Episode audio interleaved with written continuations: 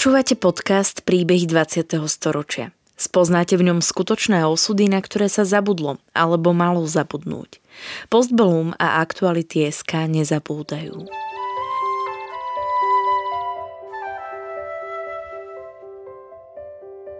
Vďaka konkrétnym príbehom sa dozviete, akým osudovým dilemám museli naši rodičia, starí rodičia, prarodičia čeliť. Postavení sme tak pred otázku, ako by sme sa v podobných situáciách zachovali my.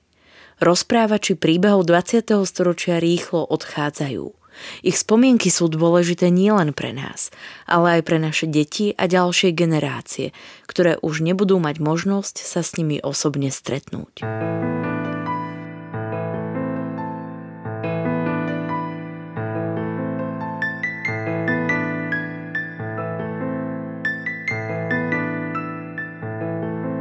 Keď počas druhej svetovej vojny obsadili nemeckí vojaci dom, v ktorom žila Anna Bergerová, spolu s matkou a sestrou utiekli a pridali sa k partizánskemu oddielu Čapajev. Tu pôsobila Anna ako ošetrovateľka. Obe sestry pracovali aj ako spojky. Tajne prenášali muníciu a získavali informácie pre odboj, do ktorého sa zapojili viacerí členovia ich rodiny. Spolu s partizánmi prežili tri ženy aj pretrhnutie nemeckého frontu a spojenie sa s Červenou armádou pri Kalinove, prvej oslobodenej dedine. Ako ošetrovateľka pomáhala mladučka Anna nielen partizánom, ale aj raneným vojakom vracajúcim sa z frontu a väzňom prepusteným z koncentračných táborov. Anna Bergerová, zaslobodná daňová, pochádza z rusínskej obce Habura na východnom Slovensku pri hraniciach s Polskom. Žila tu sama s mamou Júliou. Otec Andrej odišiel za prácou do Ameriky a Anna ho nikdy nevidela. Najstaršia sestra Mária, ktorá je od Anny o 18 rokov staršia, sa vydala a doma už nebývala – Brat Vasil, narodený v roku 1918, musel po napadnutí Polska v roku 1939 narukovať, no odmietol bojovať po boku Nemcov, za čo bol odsúdený na trest smrti. Podarilo sa mu však utiec do Čiech, kde už predtým študoval a vyučil sa tu za pekára. Naďalej tu ilegálne pôsobil v protifašistickom odboji. Za Vasilom odišiel do Čiech aj brat Ivan, ktorý sa narodil v roku 1920. V obci Habura ľudia žili skromne, ale vzájomne si pomáhali. Hlavnou potravou obyvateľstva boli jačmeň, ovoz, pohánka, kapusta a zemiaky. V každej rodine bola krava a ľudia si radi spievali. Ich bohatstvom boli tradície a rodina i susedská súdržnosť. Muži z mnohých rodín z núdze odchádzali za prácou do zahraničia a ženy s deťmi zostávali doma sami. Anna teda vyrastala v chudobnom prostredí, čo umocnilo jej idealistické predstavy o Rusku. 1. septembra 1939 bola Nemcami napadnutá aj Annina rodná obec Habura. Spomína si, že sa pripravovala do školy, keď bolo odrazu všade počuť veľký hluk a v záhradách sa objavili Nemci s tankami a zbraňami. Voči domácemu obyvateľstvu sa správali bezohľadne, aj keď boli nálety a ľudia sa ukryli v pivniciach. Aj lietadla, keď nalietali lietadla, my, tak starých ľudí, aj nás, deti, do pivnic za to sme sa skovávali. A tí Nemčúri, jak už nálet bol, tak nás všetko povyťahovali z týchto pivnic a toto, oni sa poskovávali a nás von. Oni takí hrdinovia, no a oni sa bali o svoje životy a nás brali jak, neviem, či nás brali za národ, alebo za človeka, alebo nás brali za nejakú spodinu, alebo tak. Oni sa tak k nám chovali.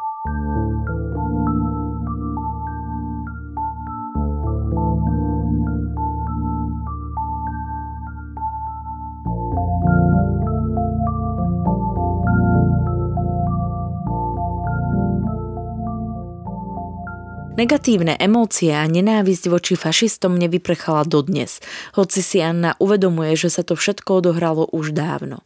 Keď Anna zostala sama s mamou, musela robiť domáce práce v kuchyni aj na poli ako staršie ženy. Ja som nepoznala ani detstvo, lebo keď sme ostali dve s mamou, tak ja som musela robiť aj také roboty, čo robia už devky, alebo nevesty, alebo mladé ženy a ja som ako soplania už musela to robiť, lebo mamka bola s podulobeným zdravím a mali sme aj kravu, mali sme aj jalovicu, mali sme kačky, mali sme húci, mali sme všetko a bolo treba na poli robiť a všade bolo treba e, robiť. Takže e, e, ja, že také detstvo, alebo puberta, že čo je puberta, puberta moja bola asi taká nenavisť proti Hitlerovi. Taká bola moja puberta, taká, taká by som, neviem, čo spravila. Uh, už aby všetko, aby bol koniec vojny, aby Hitler bol preč a my slobodní.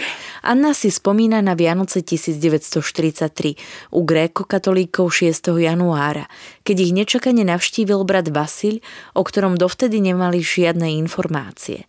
Práve robila makovník, na doske mala nachystaný tvaroch, mak a kysnuté cesto. A v tom sa otvorili dvere a v tom sa zjavil môj brat Vasil, ktorého ja som si ani tak dobre nepamätala. Áno, aj z pamäti mi vypadol akurát, čo mi porobil koritka a také, čo som mala na hrane s drevom. Áno, robil. A naraz sa objavil a mňa videl pri tých koláčoch, ja ruky od toho cesta, on keď ma videl, chytil a takto po izbe ma točil, jak, jak, na, jak na kolotoči. To, to mi, cesta, to mi padalo a to, to bolo radosti. Takú radosť som, takú radosť som neprežívala, to bolo strašné. To bolo také prekvapenie, nie? že sme čakali, že niekde obesený a on sa ukáže a to, no strašné to bolo. A on keď videl, že čo ja robím, tak si umil rýchlo ruky, ma položil a to cesto zobral a z toho cesta, čo on porobil, ja som vedela len takto zatočiť tento zatočený kola. A on, čo z toho všetko cesta porobil, takých vtáčkoch, také Vianočky, také pletence, také všetko, lebo on bol ako pekár. A reku, Ježiš, ty to vieš. A ja, ja sa vyučím a ja budem pekárkou a také veci také veci robiť, no také. No ale to netrvalo, to bolo radosti v celej, e, celej rodine a vtedy sme už bývali s mojou vydatou sestrou, s jej manželom, áno, a my v jednom, v jednom dome sme bývali. To bolo radosti ale za dve hodiny došiel zástupca z notárskeho úradu a povedal, Vasil, dostali sme hlásenie, áno, že si prekročil hranice, že si na Slovensku. A to idú po teba žandári z Humeného a z Michaloviec. Áno a musíš udecť. Už sme zistili, že kedy je vlak z Medzilaborec, kedy ide. Čiže môj e, švagor, manžel mojej sestry, pripravil sade, vtedy bolo sňahu. A vtedy boli také zimy, že sňahu bolo. E, pripravil sane, áno, brata naložil do sani takto a zakrylo sa s ražným sopom. Raž, a raž sa nedávalo, ale sa s takými cepami len to zrno oddelovalo, čiže snop ostal celý. Celý dlhý. S tým ho pozakrýval a teraz k vlaku a do Medzilaborec. A v Medzilaborciach sú dve stanice. Na malej stanice na malej stanici mu kúpil listok, švagor, dal bratovi pod, toto, áno, a jak vlak došel, tak ten vyskočil, brat naskočil do, to, do vlaku a švagor ostal. Anna s mamou sa o brata veľmi báli, lebo nevedeli, či sa mu podarilo ujsť. Žandári ho hľadali počas celých sviatkov. Moja mamka sa vtedy zrútili a to, ale potom došli za ňou aj jej bratia, aj notár, aj učiteľ, aj čo ja viem, čo. A povedali, že prečo prečo ty plačeš, nariekaš? Však ty sa teš, že ho nemajú. Lebo keby ho mali, tak tuto nerobia také prehliadky. Za krátky čas, ktorý Vasili počas Vianoc strávil doma, stihol rodinu informovať o situácii na fronte. A hovoril, že na ruskom fronte sa všetko pohlo, že za chvíľu budeme oslobodení a budeme všetci pokope. To on nám rozprával. A on hovoril, a vy všetko robte. Vy viete, že tu sú partizani. A všetko robte v prospech. Všetko, čo len môžete a čo vám povedia. Čiže on, on bol asi viacej informovaný o, o partizánskom hnutí a o tom hnutí.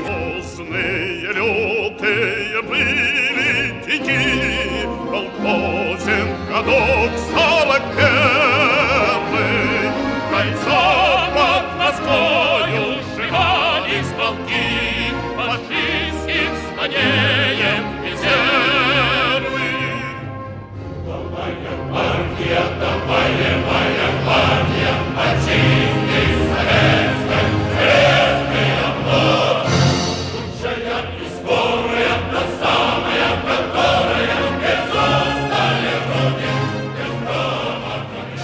Počas mobilizácie v roku 1944 musel k slovenskej armáde narukovať aj Annin Švagor.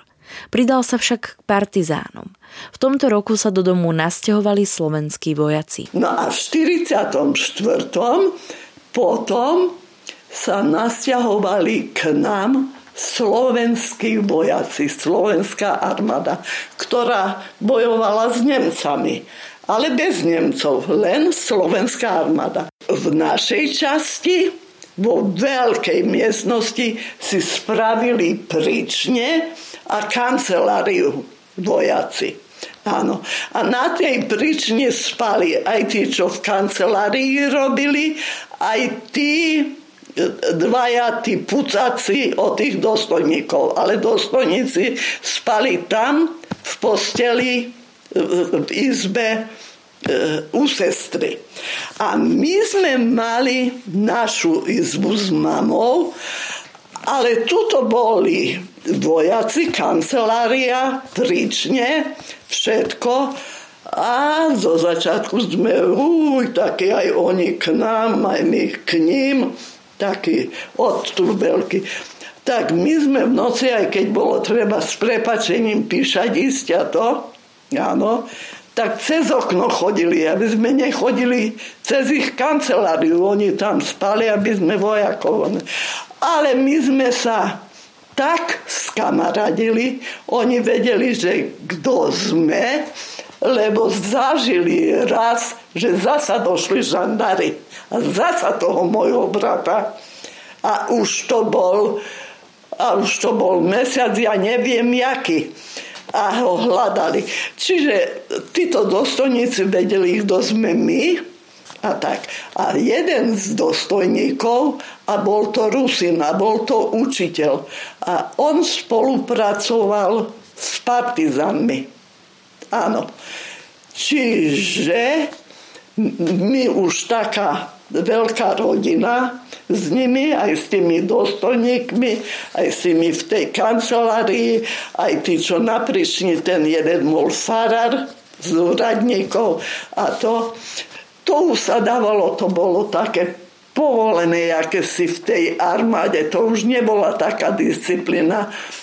Donášali, ale zabalené zabalené v hanrách a všelijak granaty, alebo ja neviem, e, jaké strelivo a jaké čo. A dalo sa to do kolisky. U nás t- taká koliska, čo sa nosí detsko na pole. Áno, keď sa ide, áno, do kolisky a, e, a toto sme my nosili. Tento dostojník povedal nám smer, kde heslo, to bolo pískanie, áno, kde máme odovzdať to, čo bolo v koliske alebo čo bolo v taške. A my sme to ani nevedeli, že čo. Lebo to bolo pozabalované a pozabalované aj v takých masných všelijakých handrách a papieroch, čo ja viem, ale ťažké to bolo.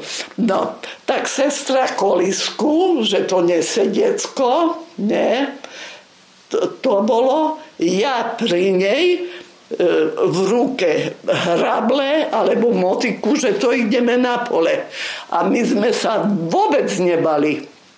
Nebali sme sa na tejto strane, kde sa, kde sa odovzdávalo, kde boli partizani, part, partizani boli ďalej, ale kde sa odovzdávalo e, tieto veci, my sme sa nebali, akorát sme sa bali farára lebo farár chodil aj na tú stranu.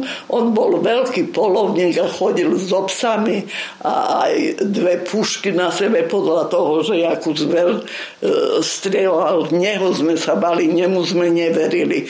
Ináč my sme mali v našej dedine aj kasárne, voj, e, ne vojenské, ale žan, e, e, financov lebo u nás sa veľmi pašovalo, to je na hraniciach, tak sa veľmi pašovalo s Polskom.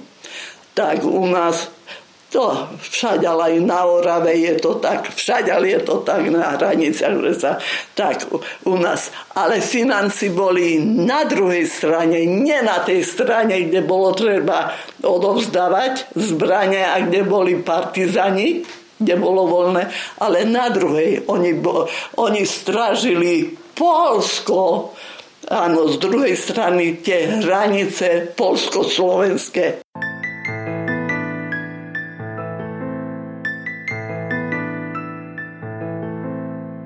Začiatkom septembra 1944 začalo povstanie a všetci slovenskí vojaci z domu skutočne utiekli k partizánom, tak ako to plánovali. V tom čase pôsobili v Poľsku dve východoslovenské divízie slovenskej armády a podľa plánov sa mali spojiť s partizánmi do spoločného boja proti nemeckej armáde rovnako ako na strednom Slovensku. Neúspešne. A za dva dní už išli skľúčení, ozbrojení, tí naši vojaci, ozbrojení pod, pod puškami Nemcov Nemci odzbrojili, našu armádu, tá, čo sa mala spojiť s partizánmi proti Nemcom, tak Nemci zúriví, zúriví Nemci, to boli zúriví. Áno, e, čiže boli odzbrojení a nastúpili títo suroví Nemci, ale strašne suroví, ja neviem, asi ja neviem, čo to, čo to bolo za ľudí. Títo nemeckí vojaci a dvaja dôstojníci sa takisto usadili v dome, kde zabrali aj ďalšie miestnosti. Do postele, kde predtým spávala Anna s mamou, uložili raneného, vysoko postaveného nemeckého dôstojníka. A druhý ten dôstojník, čo tiež ostal ubytovaný, tam ten bol tak zúrivý a ten mal so sebou taký menší. A ten mal so sebou, ja neviem, že, že čo mal v tom, to také jak bič a v tom biči, v, v tej koži, ja neviem, či to mal železo, či čo. A s tým každého byl a všetko, všetko a nadával do partizanov. A, a, no strašne, strašne, strašne zúrivý. A ja, ja, keď som tak nenavidela, týchto fašistov a týchto zúrivých fašistov, áno, tak som si stále nadávala.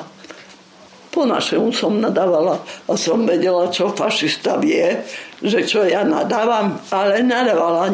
Nedalo sa mi, muselo to zo mňa e, ísť a, a, a von. Áno. A Teraz ten, čo ležal, ten ranený, to bol taký mierny a on aj simuloval lebo chodila každý deň kontrola lekárska, čo ho kontrolovali.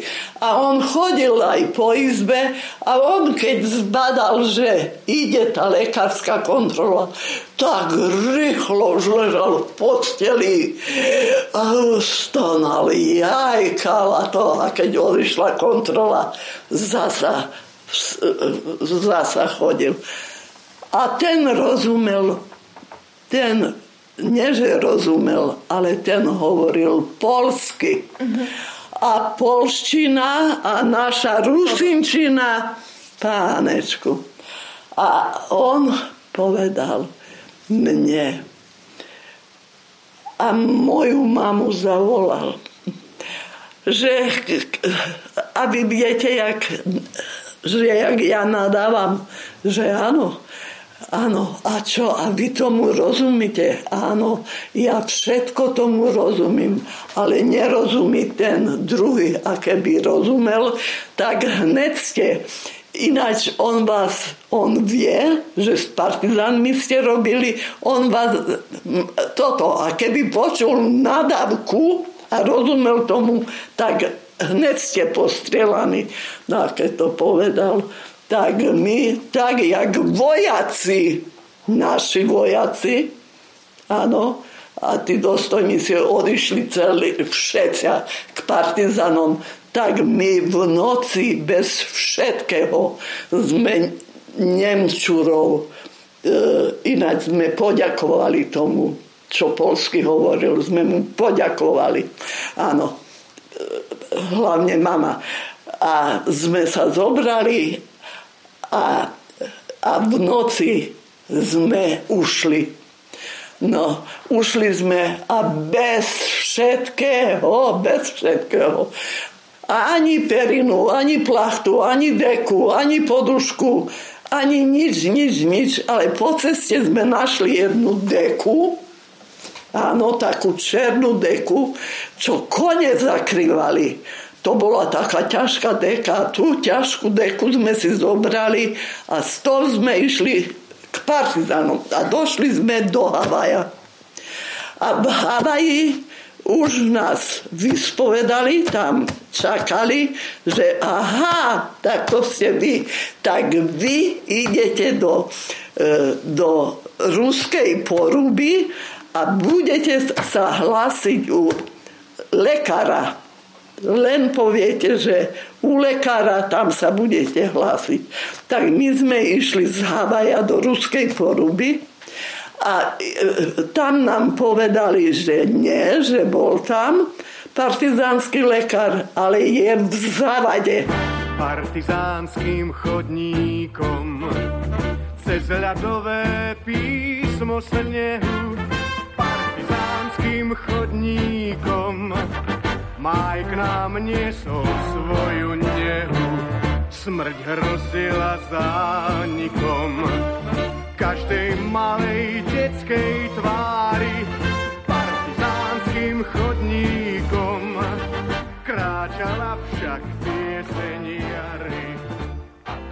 Po príchode do závady sa hlásili u lekára doktora Jozefa Dolinu a hneď aj dostali prácu, s ktorou bolo treba pomôcť. Došli sme, ani sme sa poriadne si nesadli, ani sa vody nenapili a už došli dve ženy od uh, uh, Ivana Iliča Kudriavceva, to je Pugačevci, Áno, dve ženy. Jedna rozprávala rusky, áno, a druhá rozprávala hutorela e, čiže východňarsky. Ženy priniesli čierne čiapky, aké nosili partizáni Pugačevci aj Čapajevci, na ktoré bolo treba našívať červené mašle.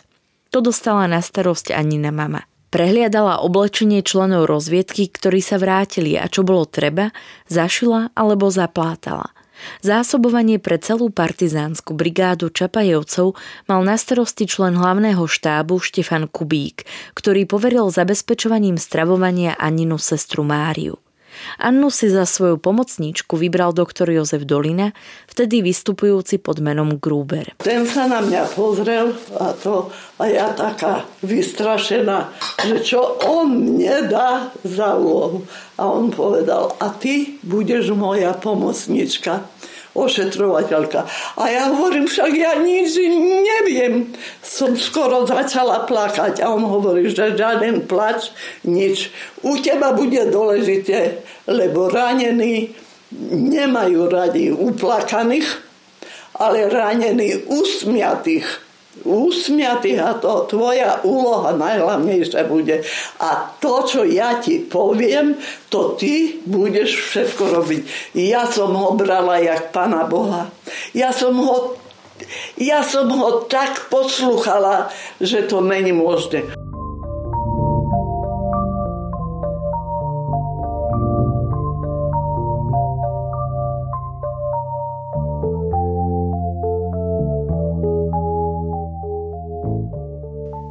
Pamätá si aj na ruského vysokoškolského profesora, ktorý mal vážne otvorené zranenie. A ten bol ranený veľmi škaredo, veľmi škaredo. No a mal to otvorené a hnisavé a to smrdelo. Ježiš Maria.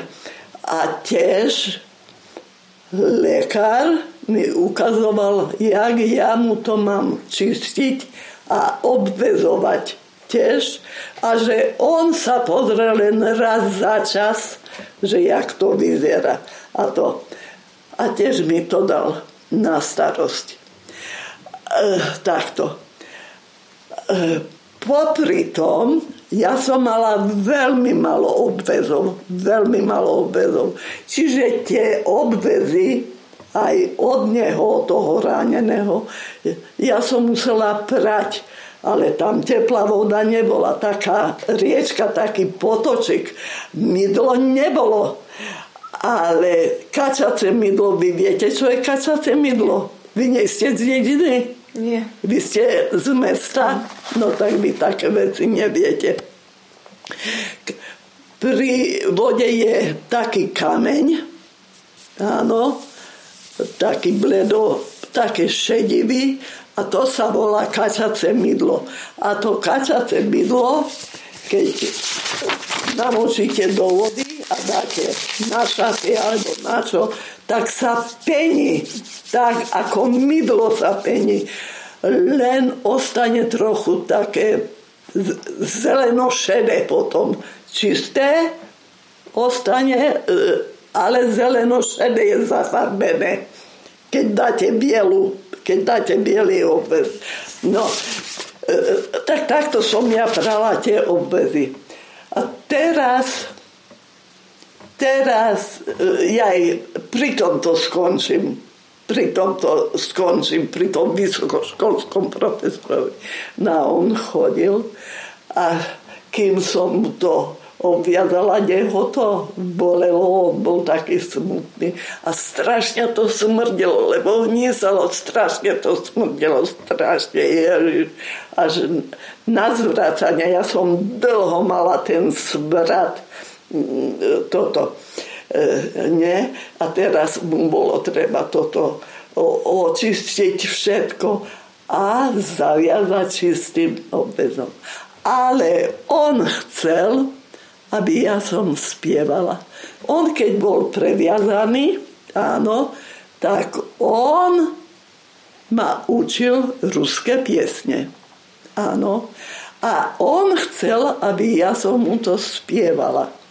A teraz som potom sa stiažovala lekárovi, som povedala, že pán doktor, že Ježiš Maria, ja musím spievať mu, on chce, aby som spievala a to tak smrdí a ja by som najradšej e, bola vtedy ticho, a, aby som ani ústa neotvárala, ani necítila to a to. A on hovorí, to sa musíš, to je tak, to sa musíš premôcť. A on má strašné bolesti. On by mal mať amputovanú tú ruku a my na to podmienky nemáme. Tak ty to musíš vydržať a ty to vydržíš a spievaj. Tak som musela aj spievať a on povedal, že keď ja spievam, tak neho tak neboli, keď ho ošetrujem. A potom, keď už mal ošetrené a už tú ruku položenú, tak už spieval a on ma naučil ruské piesne. A on bol vysokoškolský učiteľ na univerzite a on mi rozprával, že ty, jak porazíme už toto, Hitlera, áno, a ty budeš chodiť do školy ako a na našej univerzite a ja ťa budem učiť. A to, ja som tomu, Ježiš Maria, ja som tomu tak verila a ja som si predstavovala, jak ja už chodím po tej univerzite taká vysokoškolačka s vrkočami, drkoče a mašle som si predstavovala. A keď nám spúšťali e, veci, kde boli aj obvezy a kde boli aj zbrania a kde bolo všetko možné, tak tak oni mali zásadu, že všetky padaky to, v čom to bolo zabalené a padak, jak padol, dávali mne. A to bol jak hodba. A ja som si predstavovala, áno, a ja som si to skovávala tam do komory, som si tam dávala moje toto, že bude mať šaty a tam budem chodiť do školy v tých šatoch a povyšívané, ja mám rada vyšivky povyšívané. Takto som si, tak som si vysnívala, čo sa nikdy nestalo.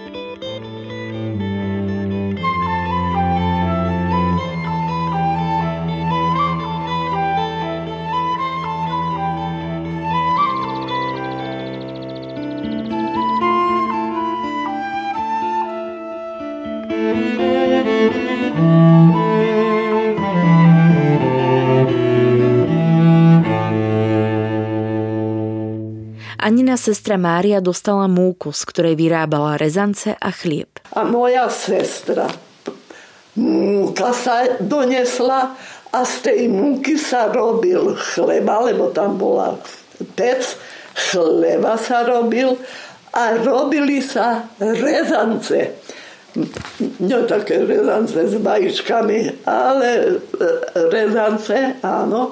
A moja sestra chudera, všetko ju bolelo, lebo furt miesila to cesto, valkala a v tej našej ordinácii všade bolo aj cesto, aby trochu obschlo a ja som mala dlho, dlho module, že jak som si pošetrovala, a porobila také veci ošetrovateľské, tak tu som rezala rezance.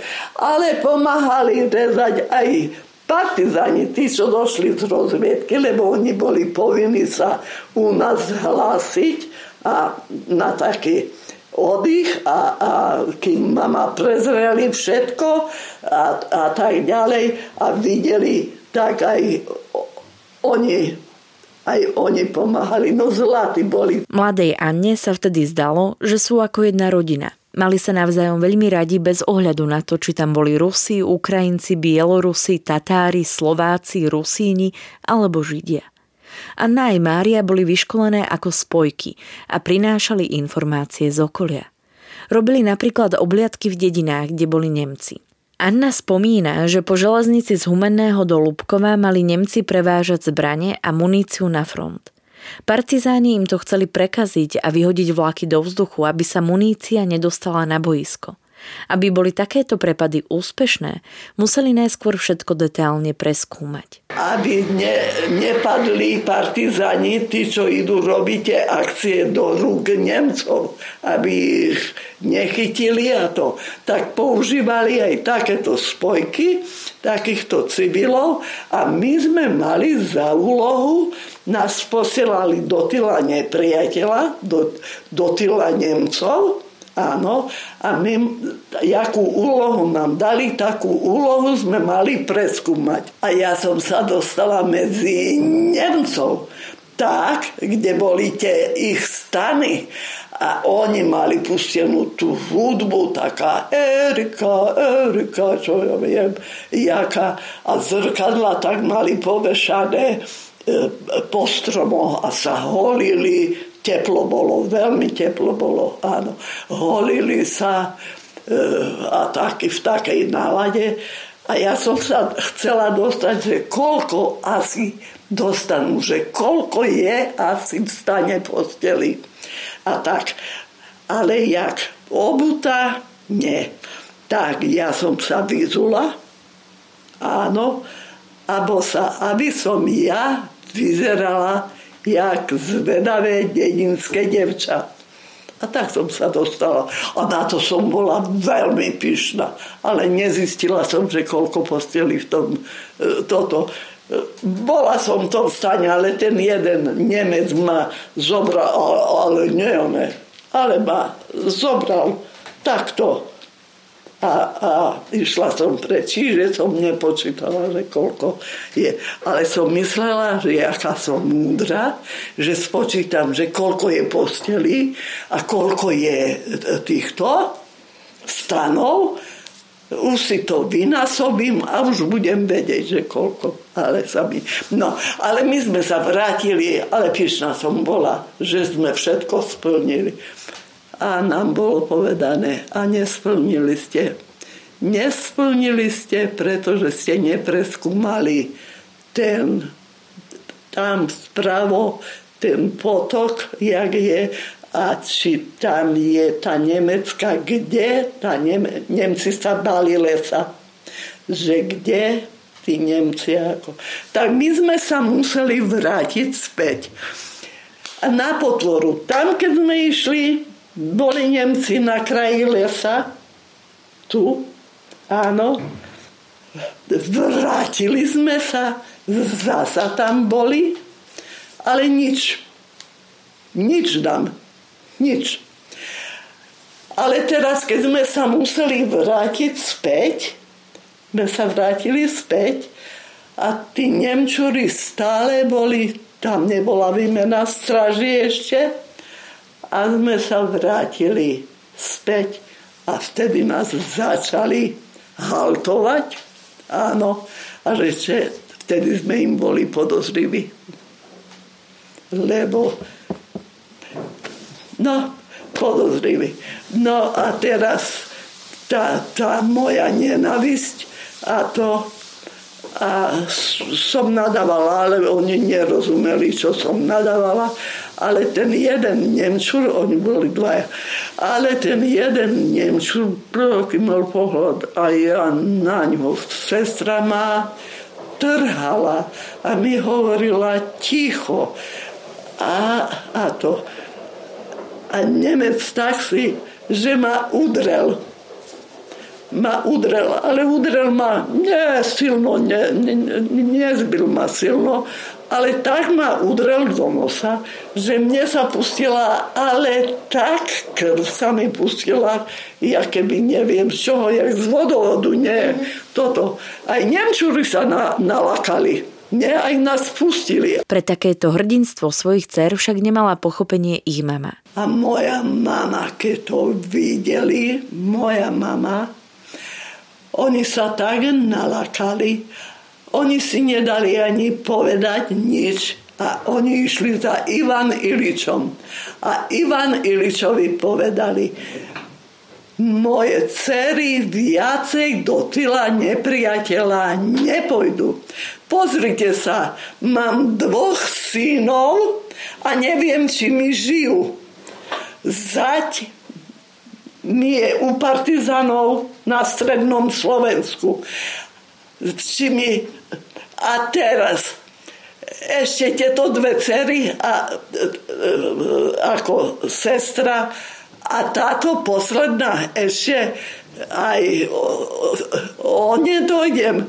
Štyri deti stratím a to nepojdu viacej. A viacej nás do tyla nepriateľa neposielali.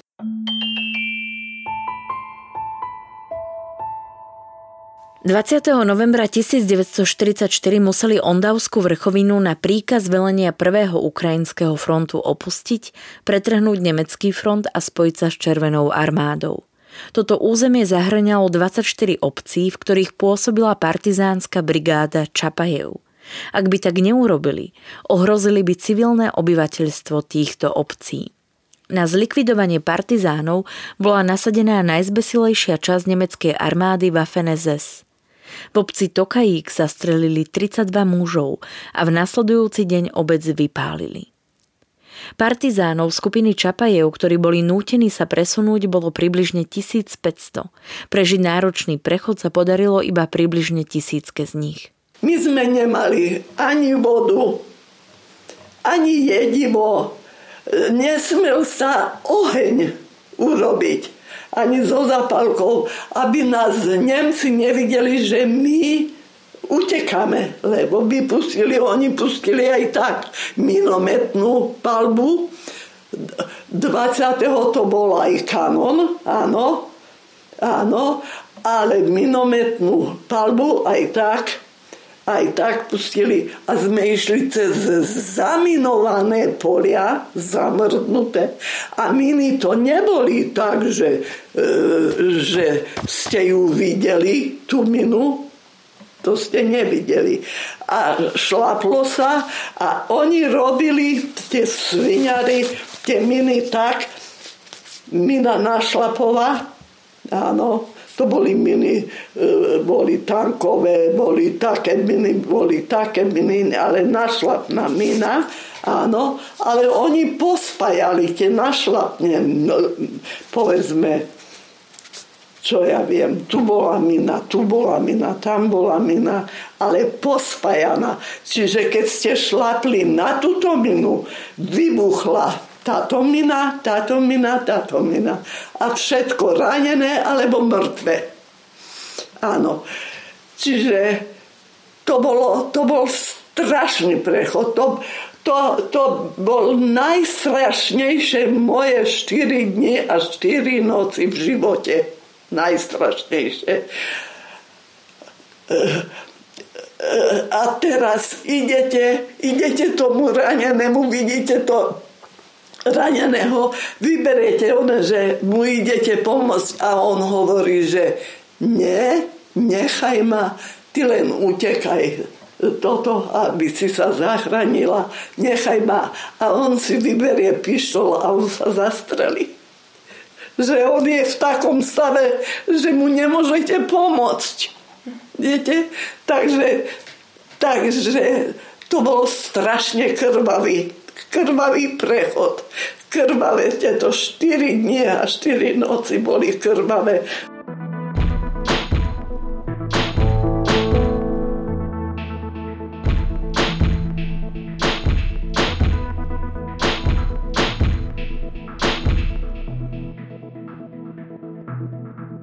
24. novembra nad ránom sa ich brigáde podarilo pretrhnúť nemecký front a spojiť sa s Červenou armádou, ktorá bola v Kalinove, v prvej oslobodenej dedine. Nemci boli podľa Anny veľmi prekvapení. Partizáni naopak vedeli, do čoho idú, preto keď stáli z oči voči Nemcom, bojovali. Od veliteľa Kukoreliho mali rozkaz vydať zo seba všetky sily. Napriek vyčerpaniu, smedu a hladu prišli s pokrikom hurá, aby vyjadrili svoje odhodlanie. Nemcov sa im podarilo veľmi rýchlo odzbrojiť. Keď boje utíchli, partizáni si mali oddychnúť v Kalinove. A moja mama povedala, my, my nejdeme do Kalinova na čaj, ale my ideme domov, tak je ďaleko domov, jak do Kalinova, ideme domov a nájdeme si našu kravu, nájdeme si naše kačky a zabijeme a uvaríme a najeme sa a mlieka, koľko sa napijeme a čo ja viem. A my sme došli do dediny a dedina celá vypalená. Žiadna krava, žiadna kačka, žiadna sliepka. Nič, nič, nič, lebo tam trvala tá fronta skoro tri mesiace. To všetko, všetko zničené. Pomedzi zhorenisko a ruiny zničených domov hľadali vyčerpané a vyhľadnuté ženy svoj dobytok. Našli ho na neobrobenom poli. Kde rastla ďatelina, to Áno, tak, tam boli, no ale sme ich našli e, mŕtve, áno, a mŕtvi pomedzi tým aj, aj partizani, aj to, aj, aj Nemci mŕtvi, aj partizani mŕtvi, aj dobytok mŕtvi aj všetko mŕtve. To bolo strašné. Čiže sme sa ani mlieka nenapili, ani sme sa nenajedli, nič. A moja mama povedali, že viete čo, však my sme sadili zemiaky tam a tam. Chote, ja nájdem na zhorenisku nejaké, lebo na zhorenisku všelijaké hrnce a, a, a také a ja spravím ohnisko, voda, u nás teče voda, Laborec, rieka Laborec. Áno, vody máme, však aj studňa bola, ale neviem, či bolo s kým vyťahnuť. No, a vy donesete zemiaky a navaríme si zemiaky. A sme išli a išli sme cez cintorín, lebo niektorých tam znášali. A teraz takáto jama vykopaná asi jak o týchto dverí. Takto poza mňa, ale asi takáto hĺbka, že, že som vyskočila aj skočila dolu. Nie taká jama, čo sa pochá. Dívame sa so sestrou a hovoríme však, toto je Martin. Náš náčelník štábu Kukureli, nikto nevedel, že sa volá Kukureli. Každý ho volal Martin. A ležali štyria. Dvaja ležali e, tvarov dolu a dvaja ležali, Martin ležal tvarov tak, jak živý, krásny. A išli sme tie zemiaky, jak nám mamka prikázali vy so sestrou iba? Áno, áno. A teraz sme išli zo zemia, zemiaky boli krásne, krásne sme sa tešili. Ale sme sa stavili na tom cintorine ešte raz a hľadali sme, že či ďalší nepodonášali. Nikde, nie. nikde nikoho, však tam ľudí nebolo ja neviem, to asi vojaci alebo partizani urobili tú jamu. Hľadali sme ďalšie jamy, že či nepoznášali a to. A dojdeme späť tam, jak sme išli, tak boli oblečení. Všetci štyria boli oblečení mŕtvi. A jak sme sa vrátili s tými zemiakmi a sme chceli ešte pozrieť, že či nepoznáme tých dvoch a tak a poprezerať lepšie. Všetci boli vyzlečení, aj vyzutí, len v strenkách tam ostali. Čiže niekto, niekto z dediny, no také, e, to ich povyzliekal, no a preto, lebo asi on mal všetko spálené a zničené. Áno, dnes, dnes z takého hľadiska, ja neviem, lebo tie partizánske šaty neboli, bo vie, jaké však to boli, no, všelijaké, nič takého vzácného. No a, a toto boli, keď sme sa vracali, už boli takto vyzlečení a naše zemiaky sme dali variť a sa jesť nedali, lebo zemiaky boli zamrznuté a oni sú tak protivne sladké, keď zamrznuté zemiaky jete, že sa nedalo jesť. Čiže naša mamka aj so sestrou išli po žobrani. Po žobrani a išli po žobrani nie e, e, po našich dedinách, po našich obciach, lebo to všetko bolo e, zničené, ale išli tam, kde chodili na žatvy, až k Michalovciam, k kráľovskému chlmcu, Áno, tam to bolo úrodné a tam vždy sa chodilo na žatvu v lete. Áno a išli tam, že donesú nejaké potraviny a tak. A v Michalovciach na nich kričí a kričí doktor Dolina. A on hovorí, a im hovoril, ja som pritom nebola, a vy žijete? A Anička žije? Ako sa na mňa pýtal. Áno. Áno, že žije, tá je v Habure a my ideme po žobrani, lebo sme strašne hladní a ne, toto.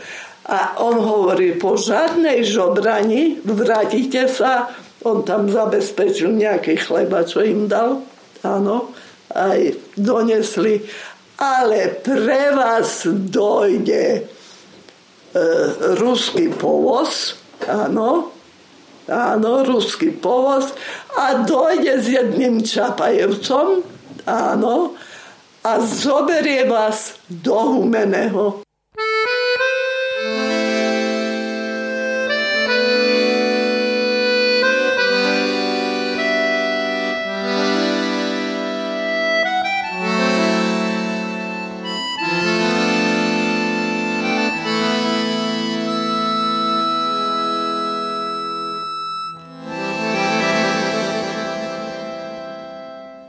Tu sa po dlhých týždňoch dosýta najedli, vykúpali vo vani a vyspali v normálnej posteli s Perinou i Vankúšom. A nepridelili na pomoc milicionára a dvoch nemeckých zajacov, s ktorými mali pripraviť priestory bývalého vojenského lazaretu na príchod ranených z frontu i hôr a väzňov zo slobodených koncentrákov vracajúcich sa domov. O všetkých pacientov sa Anna starala ešte niekoľko týždňov po skončení vojny, až kým neodišli aj poslední dvaja, židovský starý otec so svojím vnukom, ktorým sa podarilo prežiť koncentračný tábor a mali namierené do Palestíny. Anna si dodnes pamätá na atmosféru prvých povojnových rokov, keď u seba, ale i vo svojom okolí videla veľkú túžbu a odhodlanie pomôcť vojnou zničenej krajine.